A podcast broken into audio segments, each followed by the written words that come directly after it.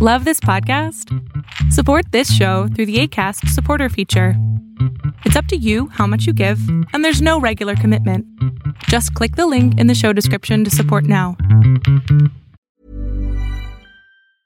There's never been a faster or easier way to start your weight loss journey than with PlushCare.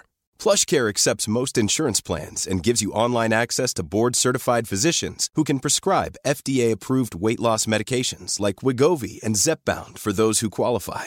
Take charge of your health and speak with a board-certified physician about a weight loss plan that's right for you. Get started today at plushcare.com slash weight loss. That's plushcare.com slash weight loss. plushcare.com slash weight loss.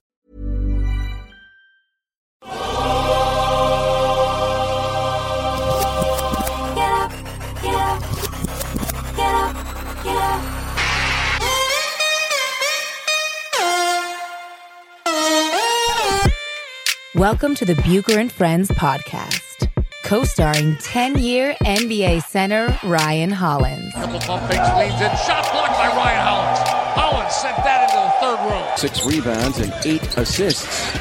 Hollins climbs the stairs. Down the floor. Ryan Hollins, he is the high jumper. That's what I want to see. Give me some gunpowder and throw the hammer down. And now, here is your host, Let's send it over to Ric Bucher. Ric Bucher.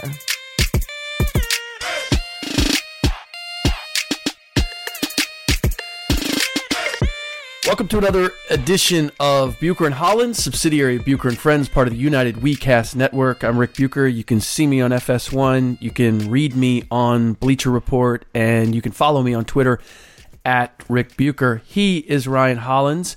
You can see him on ESPN, TNT, NBA TV. He's everywhere. And you can follow him on Twitter at the Ryan Hollins and on Instagram at simply Ryan Hollins. All right, it's been a been a minute since you and I have been able to get together, and a lot has transpired uh, when it comes to the playoffs. The first the first question I have for you is watching the Eastern Conference. We've had two games in each series, and they have been lopsided both ways. They've been blowouts. Can you explain to me why those those matchups or why we've seen it go the way that it has? Well, Rick, for one, I haven't even gotten to the point of the gameplay, but as an outlook, Hmm. this is the greatest second round of the NBA playoffs that we have ever seen. You think Top so? to bottom, the greatest second round of the NBA playoffs that we've we've ever ever seen, and and I hope we just get seven game series just uh, across the board, seven game after seven game after seven game, bro. Now that's based on what? What makes you feel that way? Because I going in, I had hoped for that. Some of the play has not been that great, and because we've had blowouts, because we've had these games that have swung so dramatically one way or the other, it hasn't been as drama filled as I had hoped it would be. No, no, no. You're, you're right. The drama hasn't been there, but as far as the star power, we got the Eastern Conference semifinal we've been begging for. And, and Boston had us a little worried, bro. But we, we got the, the Eastern Conference semifinal. We we've been begging for Boston, Toronto, Milwaukee, and uh, and who, who am I missing? Who was I missing? Philly. We got Boston, come Boston. Milwaukee, and, and Toronto. Uh, Now listen. Philly. Yeah. in the West, the team that definitely disappointed. There's a whole side of the bracket with zero star power since Russell Westbrook and those guys couldn't share the basketball and Yeah. and defend and do the little things. They they grossly disappointed. But but we got the performance of a lifetime from Damian Lillard. So I, I he, Lillard's kind of made himself a name where I kind of like I want to like for real like I want to watch what he's gonna do next. Like Yeah. he's he's really intrigued, and I I haven't felt that way about him before, Rick. I don't know if I'm late to the party, but I just hadn't felt that way. Like, yo, what's he gonna do in the playoffs? Wow, last second shot, give him the ball, make it happen. Damian has grown on me, but Damian has grown, period. When they got blitzed by the New Orleans Pelicans and they lost to basically just a big backcourt in Jrue Holiday and Rajon Rondo, to me, that that was why they were upset, is because those two were able to shut down CJ and Damian And the battle between Nurkic and AD was not a battle. AD got the better part part of that, and so the the Blazers' strength simply wasn't there. And I think that's where uh, Damian extending his range began. Because if you're gonna if I'm gonna get matched up against big guys like he was against Paul George at the end, you're not gonna come all the way out to 37 feet. If you come out to 35, 35 feet, now I'm gonna go by you. So you got to give me room to get this off. I, I, I honestly believe that the, the losing the series the way they did is he was looking for an antidote for that, and he found it. So I don't know that you're late to the party. I believe that Damian has just step by step has grown, and so we're seeing it. And it, this is what kind of amazes me. Um, the guys on inside the NBA, not that Kenny and Charles and Shaq are always on point, but I, I, I respect Kenny a lot. I think Kenny really puts the time in to know what he's talking about. You don't respect Charles? Charles still. I, I like Charles. I like Charles. And I like to watch Charles and I like to listen to Charles. Do I think that Charles is fully in tune with the game today? I think he still references everything based on what happened in his day. And it's fun, but I don't know that it's necessarily accurate. right? I'm just laughing, man. You're crazy. You're well, you're not crazy, but you're you're honest, and I'm I'm just tickled by that. So no, seriously, like when I'm at the TNT studios, yeah, like like bro, behind the scenes, like the like they're on air and they're off air is the same banter, just just Yes. minus minus some language, obviously. Yes. but it's bro, it's the same. Like it's gen- like those dudes are genuine. Like Yeah. Yeah, no, and I love it. And I mean it's it's it's a great show and I I love talking to Charles, but like if I'm looking for someone to give me insightful analysis, I'm going to Kenny. I'm not going to Chuck. If I want to be entertained, I'm going to Chuck. So all that said, those guys are are talking about the Blazers coming out of the West, which I'm just I don't want to say no because it's a great story, but I have a hard time. Excuse me, out of the West or that. just to the conference finals? No, out of the West. They see them going to the finals. Who said that? Though, not, they've they've said that. They've and I think they are I, I they heard are maybe to the conference in saying that. finals. They they are on the Blazers. maybe to the conference finals. I, I didn't hear beating Golden State. no, I I heard they're Oh, going to the finals. Stop. So- stop. Stop. Stop it. But here's the thing. It's funny watching what I I've been with the Warriors. I was with the Warriors down for game 6 against the Clippers. I was at games 1 and 2 uh, against the Rockets. In the last game, Steph Curry takes yet another injury, dislocates the middle finger on his his left hand. Uh, I love the way he came out. He was like, "I'm going to show you this is not going to affect my shot," and it and it kind of did.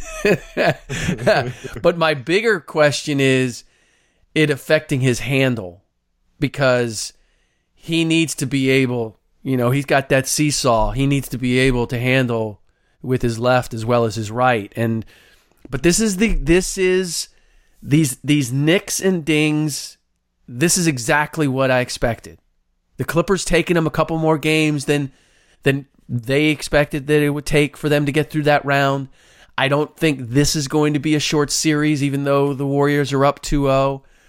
And I just feel as if by the time they get to the finals, and yes, I still have them getting to the finals, that Steve Kerr will have had to ride his main horses so much to get there that they are going to be they're going to they're going to be sitting ducks when it comes to facing Toronto or or the Celtics. You don't. So, whoa, whoa, whoa, Rick, so in some magic way, Toronto's not going to get beat up. Boston's not going to get beat up. Like, I think they have the. I think they ha- one one they have the depth, and two, I don't expect that like for all that the Warriors have been through through the last four or five years, and the short. I mean, they look. Steve's having to start either Andre Iguodala or Shaun Livingston. One of those two guys is starting every game now. When he goes to his bench, beyond the guy who's not starting, Who's there that you look at and say, okay, I know I can count on, I'm going to get X, Y, or Z from, no offense, but Jonas Jerebko, Alfonzo McKinnie. It, it's, what are you getting? And so he's having to ride his horses hard. And whatever KD is on right now is really making a huge difference. But I just, they're compromised. Klay's playing on a bad ankle. Steph's playing on a bad ankle. Now he has a bad finger. And I would expect your the chances are you're going to see somebody else get nicked or dinged along the way. And they they just can't afford it. Their margin of error is thinner than it's ever been. So Rick, I, hear you on age. I, I, I hear you on that, and I, I do agree that this is going to be their hardest championship ever, the the hardest one they've ever got. But I don't think that they don't get it. And if you want to look at an element here of Steph Curry, if I'm Steph Curry, would I rather come off a a busted ankle or a, or a busted knee or whatever, Hmm. or just really missing real time, or would I rather have a broken finger? Oh, the finger without question. Especially I- if it's on your non-shooting. Right, exactly. So, I, hey, I tell you one thing. Steph is looking at this finger thing, and he's like, "Oh my god! Like, thank you. This is it. Thank you. Well, thank well, you." Hopefully this hopefully this is it. But you but you also we also know that with Steph, like Steph utilizes everything that he's got. He utilizes his handle to create his shot. He utilizes his ambidexterity. He's finishing with either hand. And so when you start to take a few of these things away, when you start to limit just a little bit what he does, in the scope of who the Warriors are. I mean, I'm, I'm not trying to be chicken little. I've been saying this all year. But as I watch them get nicked and dinged along the way and taking a couple extra games to get past the Clippers, this is exactly what I thought the recipe would be for them to get knocked off. When they have their five out there, their ability to lock down, the way their offense runs, it's still better than anybody else's. There's no question about that. That the value of their experience and their understanding of each other is greater than it's ever been before. But can they last through what? Another what do they need? Another 10 wins? And how many you games does it take them yeah, to but get those though, 10 Rick. wins? This is what's tough with the Warriors, and I saw this in the Clippers series, and I, I feel like a lot of people aren't giving the Clippers the, the their just due their credit. It was ah, well, it, it was more so Golden State's lost it, and like you know, okay, the Clippers are this scrappy group. Yeah. the Clippers pushed the Warriors, bro. And the one thing that I saw that I actually really respect, and maybe I, I overlooked it from the Warriors, and I, I know you're overlooking, hmm. they they will win different styles of games. And Kerr just gets bullheaded in certain moments. It's that kind of like I don't know if he wants to humble his team or whatever, but sometimes he won't make adjustments purposely and be like, "Well, I just think we're just good enough. We're just good enough." And then he'll get down and be like, "Nah, I really got a coach. We really have to Give make me an adjustments." example. Give me an example. Okay, so for instance, the thought process was in game two, in game one, we have Patrick Beverley on Kevin Durant. Mm. So we're going to run our regular offense. Mm-hmm. And, but we're going to run him off pin downs. And when we run him off a pin down, it's a way to get Patrick Beverley off of him. Now, Patrick Beverley now gets off Kevin Durant. Kevin Durant hits some shots they come out with the same damn game plan the very next game.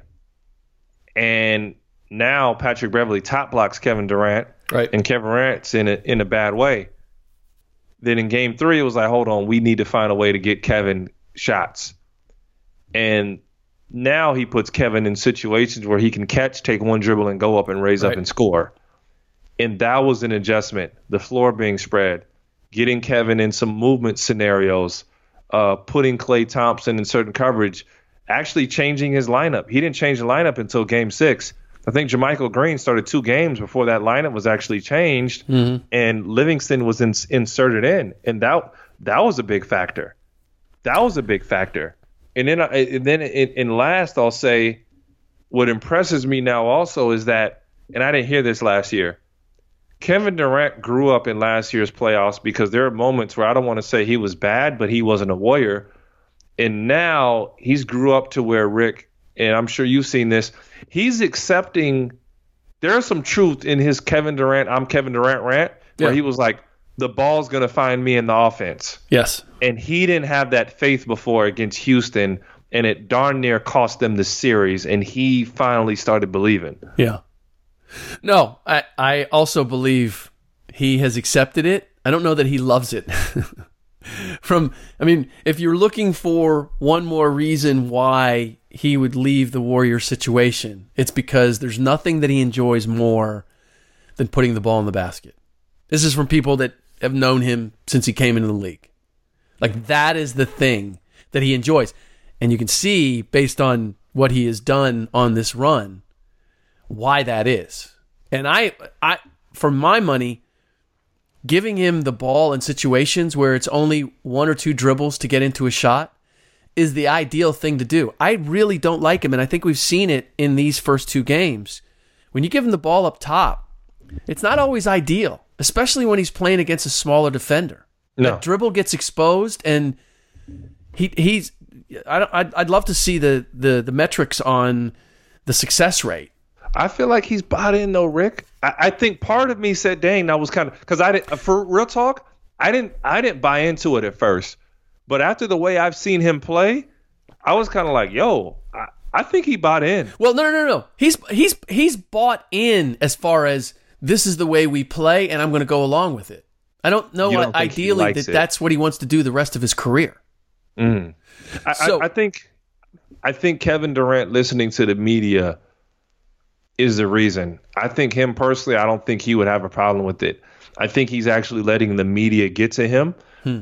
and I don't mind Kevin Durant striving for more, but I it does bother me that I feel like there's an element of are you going? It's not fair. It's not fair. I don't respect KD. I don't respect, and that's the way he's gonna say. Well, then I'm leaving. Then you know I'm gonna go. Right. So, do you wh- what do you expect from this series moving forward? oh man, this this might be this could be ugly, bro. I mean, there's there's an honest potential that Houston goes out in five. Wow. I, I, I it looks like they're going to go out in five. They just the one thing Chris Paul did really well last year is beat his individual matchups, Yeah. and he scored really well off the bounce. He's improved as a as a three point shooter off the bounce, which when I played with him wasn't really in his game like that. Yeah. Uh, he was good finishing at the rim or being crafty, and Chris really lost a step, and that's bothered him in scenarios. Th- They don't look like the same dogs going after They Golden They do State. not. They they have not played that way. I ran into Daryl Morey right right after the game, and he was like, "We got our asses kicked," and and by the score and by opportunity, I would I would contest that because I felt like they were just a couple shots away. There were opportunities in both of those games where they had shots where they really could have put the pressure on the Warriors, and they missed those shots. And those were shot. Those shots came from Harden and Chris Paul. They came from their best, their best guys. PJ Tucker in Game One had wide open, and they had wide open shots. They've had opportunities to score much better than they have, even though their their offense has not looked uh, very smooth. But all that said, they haven't played with the energy of somebody trying to knock off the champions. I feel I feel like Golden State outworked them. It's funny you Yes. say that, and and and there's also elements. And I've gone, you know, in, you know, been privileged to move on in some playoff series, and there's certain series that test you and get you better, and you go, dang, I need to rebound, dang, I need to do this, and you start, you know, as a team, you check off all the boxes. I, I, I need to rebound, I need to get 50-50 balls, we got to play hard, we got to make shots, we, got, we have to re- we do have to do all these things to win, we got to defend. Yeah. and then you go on to the next series and you blast your opponent who was not held with the same accountability. Utah didn't prepare Houston for Golden State the way that the Clippers prepared Golden State Yeah. for Houston. That's a good call. That's And a that's really good real. call. Because the Clippers are far closer to Houston than Utah is to Golden State in terms Yes. of just the way they play and what their strengths and weaknesses are. And Utah is so traditional that they don't put you in bad situations defensively the way the Clippers do, the way Golden State does. So Houston's almost like they're taken back. Like you know, they, it's it's it's not the same. I you, I'll you know what? Dang, I, I, five, yeah, in five, bro. I'd see Golden State in five. I can't argue with that. I want to see more, and obviously, from my argument when it comes to that you know, along the way that all these teams are going to take a piece out of them. I do know this. I know the Rockets can play far better than they have in the first two games, without question. Now, whether they find some of that, and to your point, when when it with with Chris Paul, yeah, there's Chris Paul has had opportunities to attack off the bounce, and he has relied more on his three point shot than he ever has. For whatever reason, he's it almost it almost looks like he's afraid to extend himself and blow a hamstring again the way he did last year. That's what it looks like. It looks like a guy who who's playing cautious from a physical standpoint. Uh, I do want to ask you one thing. This just popped in my head seeing Jamaal Charles, the running back, go back and sign a one day uh, one day contract with the Kansas City Chiefs so he could retire as a Chief. And I was thinking about I was thinking about you and if you were going to if you were going to be remembered in one uniform what would it what, what what's the uniform that you would want to be remembered in? Clipper. You have to be a clipper. Um and obviously like it's cool working for their broadcast. It's cool playing at home in LA uh it was a sexy team to play for I had more success uh, in Boston. Yeah. Uh, I was. I thought you might piece, say Boston. I was a bigger piece of the team in Dallas. I actually had a game that yeah. won the series. We were the series was one one or kind of two one, and we go up three one and knock the Spurs out the playoffs. Bigger performance.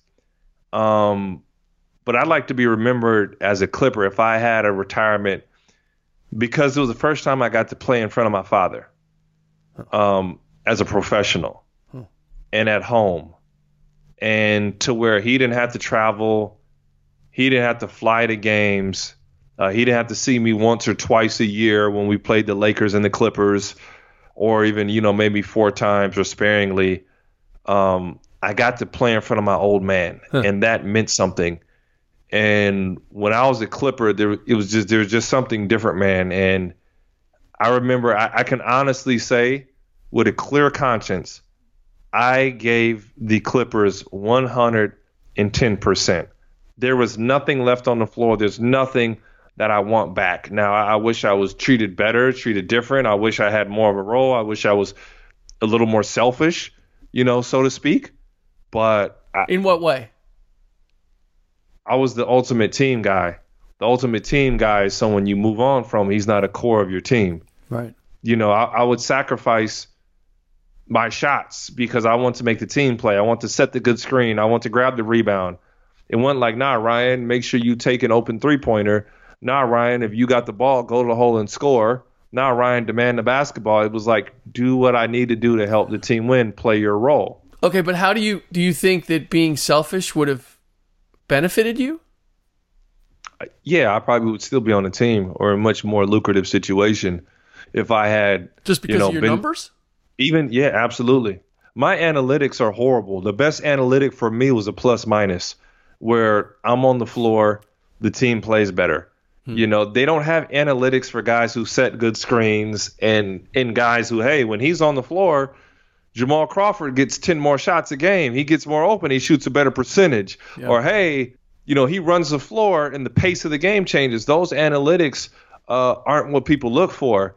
Or hey, he boxed out, so Matt Barnes gets the rebound. Well, Matt Barnes averages five, seven rebounds a game. He, Ryan only averages five. Well, Ryan boxes out so Matt can get the rebound. You know what I'm saying? Mm. So selfish in that sense because it is a business. It, it is a numbers game. Yeah. I, I I was not appreciated for those things, and you know I challenge any NBA player right now to make sure he's selfish. Make sure you give coach what he wants, but you go and get what you need in order to stay in the league. because all that I, I assure you right now, every coach darn near ninety. But I want to almost want to say darn near every coach has lied to me because they always told you defense gets you on the floor and keeps you on the floor. Now, buddy, offense does. Yeah. You got to be good on defense. You got to be great on offense. If you're a bucket, you're going to be on the floor. Interesting. So it really, in spite of all of that, the chance to play in front of your dad was the thing that made playing for the Clippers special. Am I am I Yeah. portraying that correctly? Yeah. It was it was special. And what and and so what's that like in a big arena and you know your dad's there? Like that because it's it's different like high school, college, whatever. It's a smaller crowd. You know where everybody is, right? You can Many of us have those stubborn pounds that seem impossible to lose, no matter how good we eat or how hard we work out. My solution is PlushCare. PlushCare is a leading telehealth provider with doctors who are there for you day and night to partner with you in your weight loss journey. They can prescribe FDA-approved weight loss medications like Wegovy and Zepbound for those who qualify. Plus, they accept most insurance plans. To get started, visit plushcare.com slash weight loss. That's plushcare.com slash weight loss. and, and you probably could see your dad and, and all that, but it's a much bigger, bigger stage. What was what was different about playing with him there on I would say most nights, right? Or at, compared to when he would only see you once or twice a year? Well, I don't care who you are. It for any young man, um, and I'll say, you know, even throw young women in there too, but maybe even more instrumental for young men. There's this there's this desire to make your father proud. There's this like, hey, look at me, dad. Like, are you proud of me? Are you happy? Yeah. And as a kid, we literally voice it, Daddy, look at me, look at me, look at me. But even even as a grown man, Yeah. you want your old man to look over and smile. Yep. You know that that you know what I'm saying? Like Yep. that means something. No. And, and and I feel like it's bigger, right, Rick? It's bigger than basketball. Yep. And you know, for some some of you, I'm glad my old man would tell me he was proud of me. But there are some people, and maybe I uh, shoot a little message to them, man. Even if your old man says he's proud of you or not, man, you're doing a good job in whatever you're doing. You know what's making you proud. But you know, we all live for that, and it's it's pretty cool when you know that affirmation is there on the other side. Right. That's good stuff. Yeah, no, I, I experienced that both ways. My dad never, I never got compliments from him. He was my coach. I never got compliments from him, but I, and, but I, I always strive to, like, I wanted the, I, if he said something negative, it killed me. It Right. kills you. And Yeah. so uh, I, with my kids, I'm also sensitive to that because when they're playing, both of them are in high school now, and I they're looking over all the time. Something Wow. happens or whatever, and we have those exchanges. And I there was a time where, you know, I I have high expectations for them, and I realized how impactful just my ex- the expression on my face could be, and I Yeah. knew that they wanted to do well, and so for me it became, you know what, I need to be, I need to be encouraging. You know, if I got a if I got a disgusted look on my face when they miss a free throw, like that sends a chill through them, right? I Yeah. it's like, and every once in a while I still catch myself. I'm like, hold your follow through, or you know, whatever whatever it is, right? But my my uh, my kids are terrific, and I have Did you tried know- to give them what what you know what my dad that balance, you know, encourage, don't be over the top, but let them Did you know, know, how I moments feel. though, Rick? Like when you made your dad proud, did you know kind of like, yeah, like, yeah, I know you saw that old man. Oh, yeah, yeah. You know. So, you know. so this is a real quick story. We played this because my dad coached me in soccer, and um, we played the same team on a weekend. It was like a back to back, right? And the Saturday game, we lost, and I didn't play very well. And then the next day, I was on it, and my dad's way of saying that I did a good job in the second game was you know, the coach came over to me and asked who who, who number thirteen was, and was was he even on the team on Saturday, right? and I was like, okay, that means that, that means I made an impact on Sunday.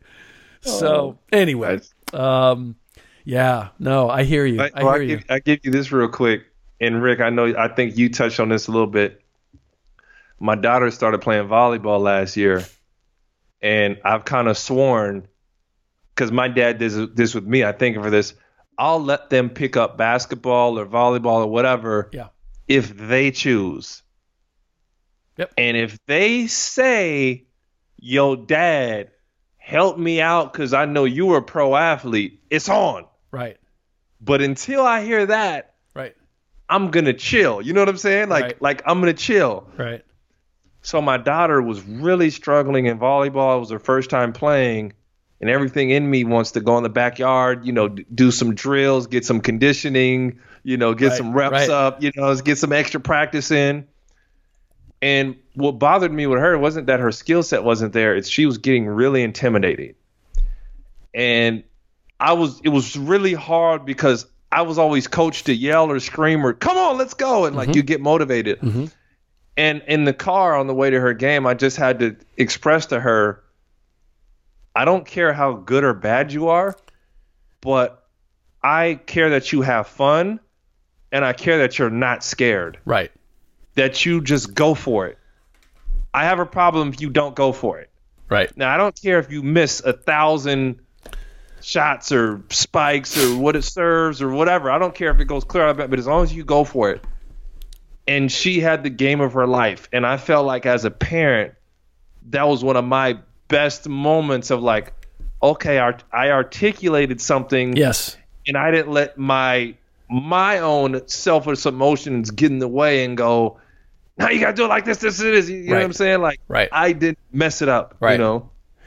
Yeah, fathers and daughters is different than fathers and sons. Oh, gosh. And and I've been through that exact that exact same thing with my daughter. And and you know, we've uh it's funny because uh, like one of our she had a game where I thought she played scared. And I said, "Look, I don't care how many shots you miss. I, like you need to believe in yourself as much as your coach and I believe in you. Mm. And and you need to let things go cuz she would make a mistake and she would have such high expectations for herself. You could just tell she would wear it. And she made two mistakes in a row. It's like, oh, here we go. And basketball as you know, man, you now, just is this, can't. Is this You- because of you? Is this because of you being there, or is this kind of like she's a perfectionist? I think it's a combination. It's a combination. And so, but I wanted to take my part out of it. But anyway, so I really, it was, it was a, a drive home and I let her have it. And, and at the, at the end, I, I was like, okay, this is going to go one of two ways. And we got out of the car. We got home. We pulled in the driveway and we got out of the car and she came over and she gave me a hug and she said, thank you for believing in me. And I was Mm. like, okay, then it, it uh, the message got through the the way I wanted it to. Because I kind of I ping pong back and forth between look you're bet this is up on this is on you. Like you have to take the bull by the horns and this is why I believe that you can. But this is what's got this is what's got to happen. And uh, so yeah we've we've we've gone through a lot on that front. All right I, I do want to get to actually you know what I, I, I want to ask you has Will Cain apologized to you yet Absolutely not. His apologies come in like a weird way. So maybe like maybe when I went on the show, he kind of was like, "Uh, yeah, you were kind of right. Uh, yeah." It was kind of like that. He was like, "Oh, you're you're gloating, you're tooting your horn now." Like he kind of I, w- I went on earlier this week, and he, that, that that's kind of like what he said. Okay, so so for those who don't know, going into the Milwaukee Boston series, Ryan said what he's said all year long, which is that Giannis is going to struggle in in the postseason, and Will dismiss that, dismiss the idea that Kyrie Irving was a better closer than Giannis. I mean, said a lot of things that were, that were just was crazy talk. It was I feel as almost as if he painted pushed painted himself into a corner and then he had no choice but to say some things that there's no way that he actually believed them. There's no way you're actually and then you had uh, uh, Domonique Fox Foxworth. Oh yeah, and then clearly, oh I forgot, and then he was like, "So Khris Middleton isn't better than Chris Paul?" Yeah, No. right now Khris Middleton is better than Chris Paul. Yeah, yeah. There was there were there were Oh, a lot so of much. There's so, there's a lot. You're right about that. a lot of things said that I anybody who watches basketball with it was it was Will just not trying to lose face in the argument at the time, and I'm yeah, thinking and and this is Ryan how- Hollins. You you know you do know you're talking to a former NBA player, right? Ric, you are. I swear, I swear, we think so much the same. The first thing I told him on the show is like, and this is his answer. Look, I said, Will, I never want to pull this card, but a lot of things that I say come from thousands and thousands of hours of me studying film and scouting Sure. reports. So sometimes I, I have opinions. Think I like it, I don't like it. But there's certain things like like I don't want to just say I know no, but it's like you can see like Right. this not the way the game is played. And I'm not saying I'm all knowing. And then he's like, "Well, you can you can be wrong sometimes." That was his way of saying like you were right. But I was just like, "Will, I'm not trying to I'll say stun on you. I'm not trying to big time you, but I'm like certain things were adamant for them. And and remember, the very first statement I made, I said everything is going to go through Bledsoe and Middleton for them to have success. Yeah. And what are things going through when those two had success? Yep. Bledsoe and Middleton. Giannis, yeah, he's going to be good, but he's not the guy right now, and Right. hopefully he develops into it. I run into the same thing all the time, and I don't want to big time anybody, or I don't want to, you know, co- people come at me in social media or wherever it might be, uh, and I don't, you know, I don't want to take a, you don't know what you're talking about attitude. Right, yeah, I want to have an exchange, but there are things that are said that, based on covering the league for, I mean, I just the ESPN the magazine just um, was just shuttered, and that was a big stepping stone for me. That's how I got to ESPN, and I went back and I looked up the first feature story I ever wrote, October 1998, and it was during the lockout with a Reggie Miller and a Mark Jackson and a rookie named Al Harrington and Larry Bird in his second year as the head coach. And it, it just reminded me like and I went and saw them the team was working out during the lockout because Larry had kind of tipped them off, hey, you, you guys need to be ready because when when the lockout's over, it's suddenly going to be go time and there're going to be a lot of teams that aren't ready. And if we're ready, we're going to have an advantage. And so I flew to Indy and spent some time with those guys and ESPN the magazine afforded me to do that not only with NBA teams but around the world. Sent me to China, South Africa, Germany, Serbia. You just you just dated something for me, bro. I forgot ESPN the magazine. yes. There was ESPN the magazine. I Yes. forgot about that. Yes. Dang. So I like I've spent all this time having, you know, by by great fortune having this intimate relationship with the NBA, behind the scenes with people in the NBA, watching things in the NBA. And so there's just this this this knowledge that you get just from seeing things and seeing how they work. And granted, the game has changed, and you do have to stay current with how the game's evolving. Some of the principles we just talked about Chuck and his view, like there are principles about the game that do change, and you have to understand that. Yeah, 15 years ago, the three point shot that wasn't that Wasn't it wasn't look. what it is today. Hey, bro, we used to true story. We would look at three point shooters as soft. Yeah. He's soft. Like, it was like if you were a shooter, it was like kind of like, oh, he's soft. Mhm. Mhm. Like we needed a tough guy who could make shots. Right. A, a Mario Elie. Yeah, yeah, yeah, yeah. right? yep. Got to be able to hit that shot, but it was really about can you get to the or Vince Askew. Mm-hmm. mm-hmm. Uh, yeah, no, it's it's so the, it, it's a combination, but man, there are times where I, I feel like I'm having a conversation with somebody who's start who's watched basketball for like the last five years, and they want to tell me, no, you don't know what you're talking about. And I'm thinking, dude, I, I don't want to pull a card on you, but I've seen I've seen this like I've seen iterations of this nine times over, and you know, somebody was, wants to throw analytics at me. I'm like, the chemistry of a team, understanding how a team works, the bond of a team, the the guys understanding and how they fit together in their roles on the floor, like all of that matters way more than looking at statistics. You want to you you're coming at me with percentages. I'm like, dude, that, it doesn't that that doesn't explain how a team works. So, but no, I, I credit you, Ric. I mean, you know, straight up, I played in the league 10 years, nine different teams, 13 different NBA coaches. And when you talk, you know your stuff, Ric.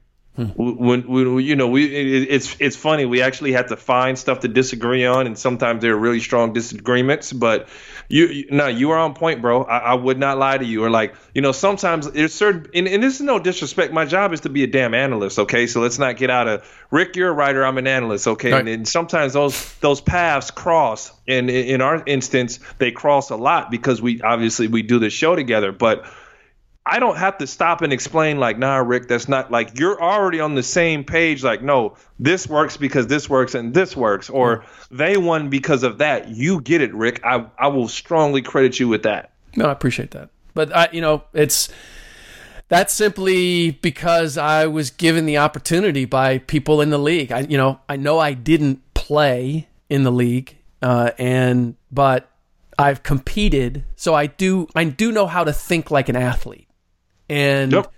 and I'll take that. And then thanks to people explaining hey, we, things would, to me, you would never get a single story if you couldn't, because there's unwritten rules to the game. Yeah. And when you come and talk to a guy, if you don't know those unwritten rules, bro, yep. I'm not trusting you to tell my story yeah. because you're gonna slam me or you're going to make something that it's not and i don't trust you anymore. Yeah. Well and it's yeah it's interesting because i just i just went to game two of the rockets warriors and i went with a guy named Doc Scheppler who is a legendary high school coach in the bay area.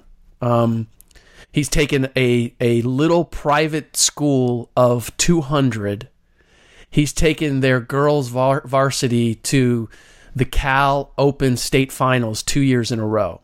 They've won NorCal both years. They lost in the finals both of those years. He um, uh, he he worked with Jeremy Lin. He worked with Patrick McCaw. He's a great he's a great coach and he's a great shooting coach in particular. And we were actually having this conversation during the game because he was saying uh, that he was asking me about you know why I was able to kind of have the connection that I have with guys in the league.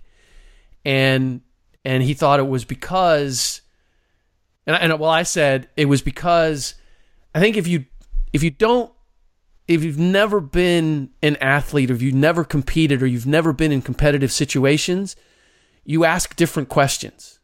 And the second you ask a question where a guy goes, "Oh, that, that's he doesn't know like what this is about. yeah. Right? You just yep. like it's so wrong-headed that you just you can't get anywhere.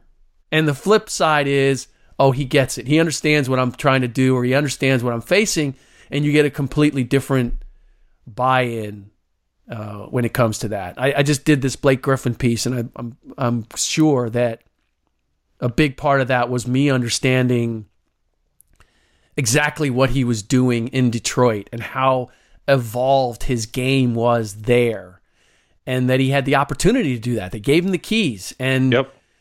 he just he played such a surreal and I know I know this was the the thing that got him to open up is I said, you know, I'm just I just admire what a cerebral game you're playing.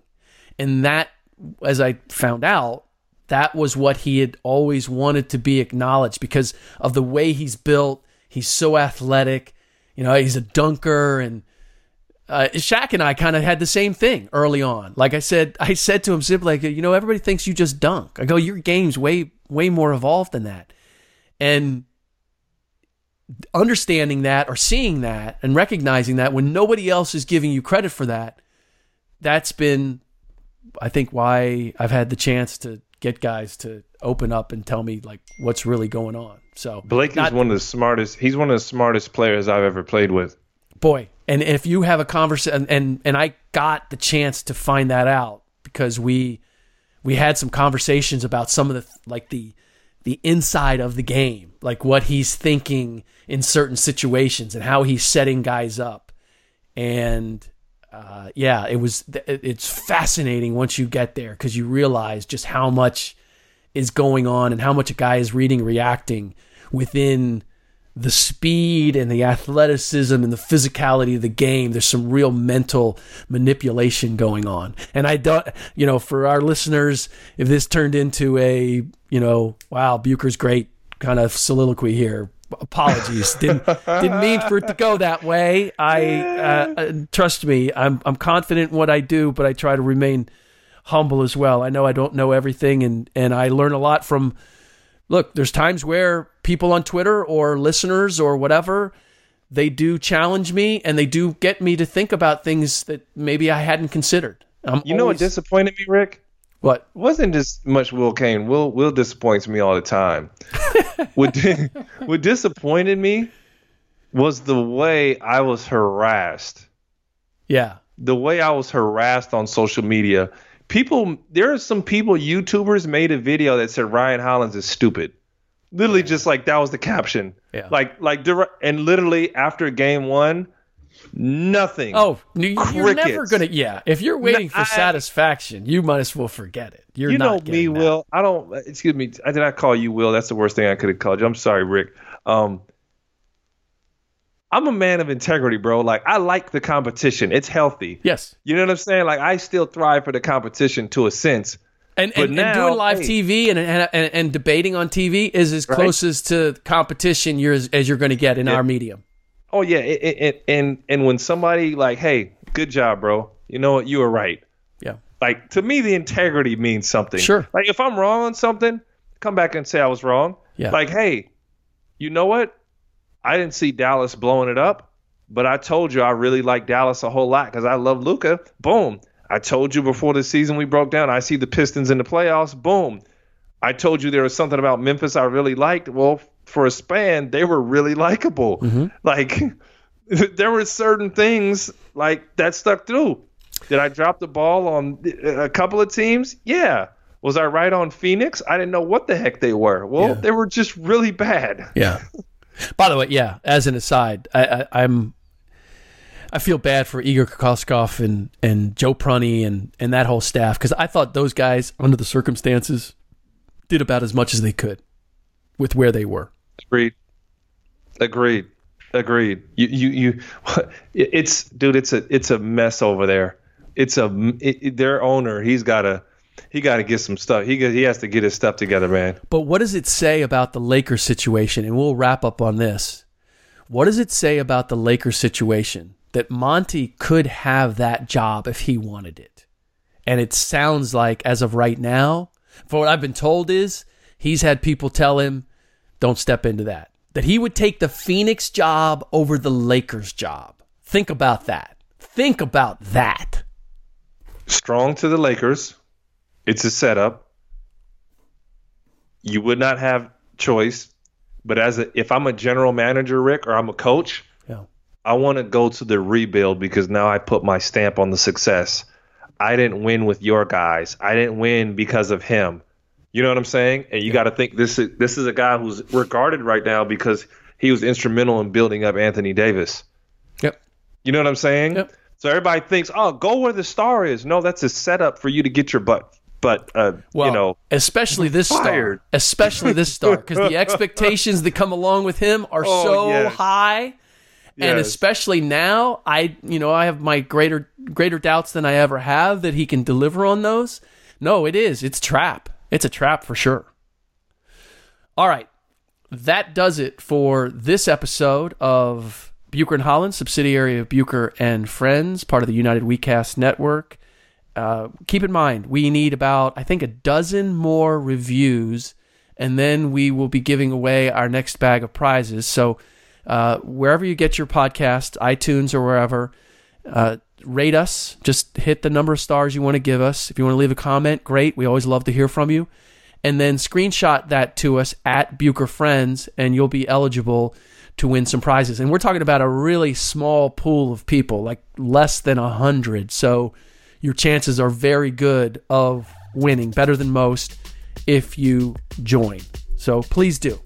In the meantime, uh, in our next podcast, we will continue our conversation about the playoffs. We're going to get another look at Toronto and Philadelphia. We really haven't talked about that series at all. And I also want to get into we should talk a little bit about if KD goes to New York, how much do they need? What what what are his chances in New York? We see him playing the way he's playing.